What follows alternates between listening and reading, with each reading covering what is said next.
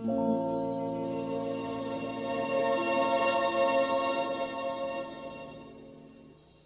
còn nhớ hay em đã quên?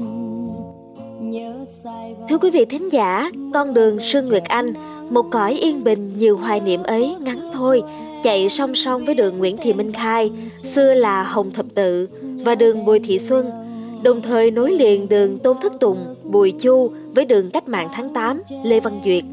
Đó là con đường của hai hàng cây cao vút, nâng đỡ bầu trời mênh mông, nâng đỡ những ý tưởng thư sinh bay bổng. Thật kỳ thú từ xưa đến nay, con đường vẫn là một hành lang lặng êm, đi giữa những con phố huyên náo. Trong số phát sóng thứ hai này thuộc chủ đề đường phố Sài Gòn, những ký ức thân thương sáng sớm hôm nay, mời quý thính giả hãy cùng với chúng tôi thưởng ngoạn trên con đường xưa Sương Nguyệt Anh, một cõi yên bình này quý vị nhé.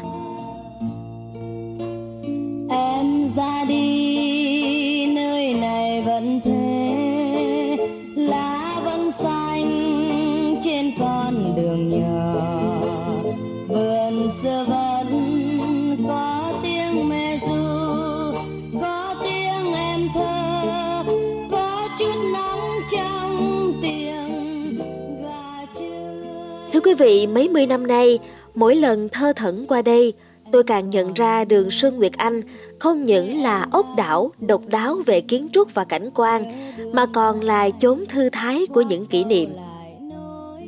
Hai bên đường là những ngôi biệt thự và nhà phố yên ả, không hào nhoáng. Khá nhiều biệt thự là nhà hai tầng, lợp ngói, có sân rộng, kiểu thức Pháp cổ điển đã có trước năm 1945. Trong đấy có những biệt thự song đôi như hai chị em dịu dàng và đài cát. Một số biệt thự mang phong cách hiện đại của những năm 1960 ẩn hiện ý nhị dưới những tàn cây.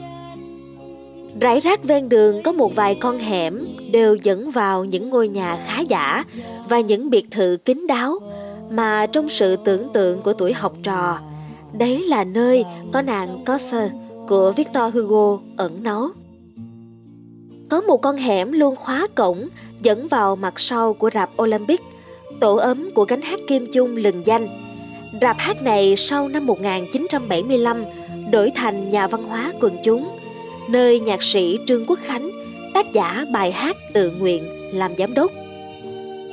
Mùa hè năm 1978, bọn nhóc trung học chúng tôi được theo học một lớp năng khiếu văn tại đây với sự hướng dẫn của anh Khánh và anh Lưu Trọng Văn. Nhớ lại thuở ấy, trên con đường hầu như không thấy có quán xá, nhà hàng hay cửa tiệm. Phần lớn các ngôi biệt thự của giới thượng lưu trước năm 1975 đã chuyển thành nhà ở của gia đình các viên chức mới và trụ sở các cơ quan. Một số biệt thự được sử dụng làm văn phòng của các hội mỹ thuật, hội nhiếp ảnh, nhà xuất bản, công ty nhà nước. Một ít ngôi nhà to rộng dùng làm nhà trẻ, trường mẫu giáo. Các vỉa hè còn giữ được vẻ phong quang, ít nhếch nhác. Những năm kinh tế thị trường trở lại, nhiều con đường xinh đẹp trong thành phố bị thương mại hóa trở nên xô bồ. Vậy mà mừng thay, cho đến giờ, trên đường Sương Nguyệt Anh chưa có những tòa nhà cao tầng mọc lên tua tủa, phá vỡ khung cảnh cây xanh và nhà cửa hiền hòa.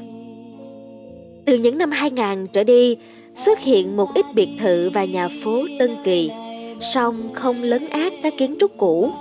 Tuy nhiên đáng tiếc, lác đác có một hai ngôi biệt thự phô diễn quá lố chen vào cảnh quan xinh xắn của con đường. Cũng may, hiện giờ, những biệt thự xưa chuyển thành nhà hàng hay văn phòng công ty vẫn giữ được vẻ thanh nhã. Trong khi ấy, đầu con đường, gần ra phía vườn tao đàn, còn đó một biệt thự cổ kính quét vôi trắng, nhiều năm nay trông hoang phế. Mặt tiền ngôi nhà có hàng chữ Pháp được khắc trên mái che cửa sổ, cho biết đây là một clinic, phòng khám bệnh. Năm 2018 ở Paris, trong buổi ra mắt sách Sài Gòn hai đầu thế kỷ tại Salon Văn hóa của chị Loan de Fombrum, tôi gặp một bác Việt Kiều tuổi cỡ 80 hỏi thăm về ngôi nhà này. Hóa ra, bác chào đời tại đây và còn nhớ được tên Tây của con đường là Leon Combes. Con đường này có từ năm 1926, hợp cùng đường Duraton, Bùi Thị Xuân, tạo thành một ô chữ nhật chỉ gồm các villa của các danh gia vọng tộc thời Pháp. Trong đó nhà số 102 là biệt thự và cũng là phòng mạch của bác sĩ Phạm Ngọc Thạch. Sau năm 1955, con đường đổi tên thành Sương Nguyệt Anh, con gái của cụ Đồ Chiểu và là một nhà thơ, nhà báo nổi tiếng Sài Gòn đầu thế kỷ 20. Thuở mới đi làm báo, tôi có đến biệt thự số 85, tư gia của nhà giáo Nguyễn Văn Mai, để tìm hiểu về sự kiện Trần Văn Ơn. Chính cụ là người tự nguyện đi quay phim Đám tang trò ơn, một cuộc biểu tình khổng lồ vào đầu năm 1950. Cụ Mai cất giữ cuốn phim vô giá suốt 25 năm trước khi tặng lại cho trường Lê Hồng Phong sau chiến tranh. Ngôi nhà cổ thâm trầm hiện tại vẫn còn, nhưng cụ đã quy tiên từ lâu. Xế nhà cụ Mai giáp với ngã ba Tôn Thức Tùng, tại số 132 có một biệt thự 3 tầng, mái bằng, kiểu dáng phổ biến những năm 1970. Gần đây, tôi mới biết đó là tư gia, một nhân vật lớn, là giáo sư luật khoa Vũ Văn Mẫu. Ông là vị ngoại trưởng giám cạo đầu và từ chức để phản kháng chế độ vào năm 1963 và cũng là vị thủ tướng cuối cùng của Việt Nam Cộng Hòa. Từ sau hòa bình cho đến lúc từ trần, ông chỉ tập trung viết sách văn sử và vẽ tranh.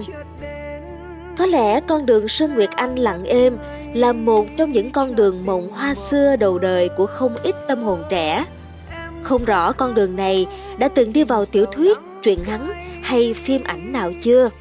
Nhưng trong mắt tôi, con đường thẳng tắp nằm yên dưới hai hàng cây xanh thật cao, cứ như bước ra từ hình vẽ hay ảnh chụp thường thấy trên nhiều tấm bìa nhạc tình ca.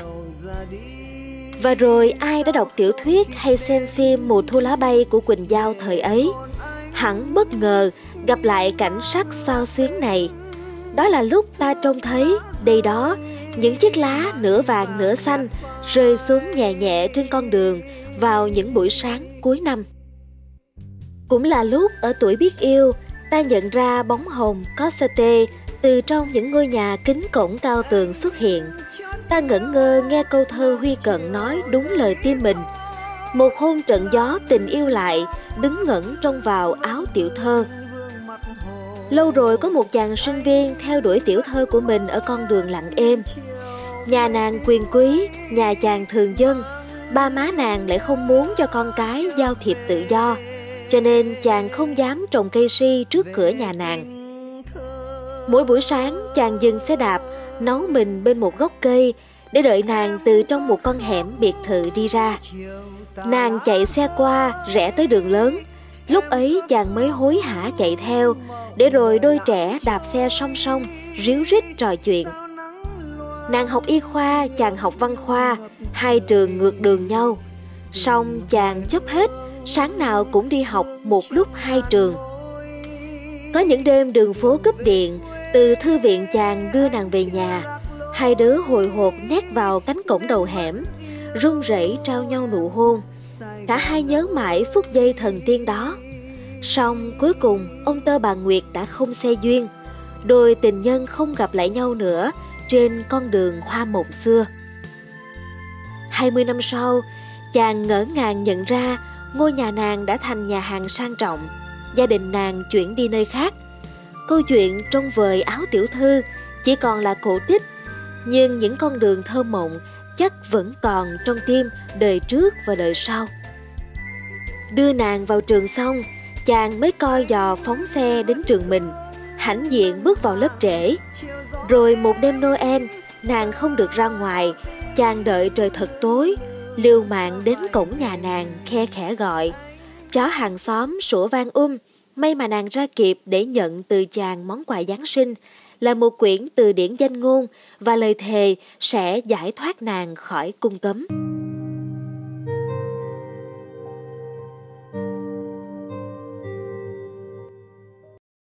Thưa quý thính giả, mong là số podcast ngày hôm nay đã mang đến cho quý vị câu chuyện thật nhiều cảm xúc về khung cảnh Sài Gòn, thành phố Hồ Chí Minh xưa qua con đường Sương Nguyệt Anh nhiều hoài niệm.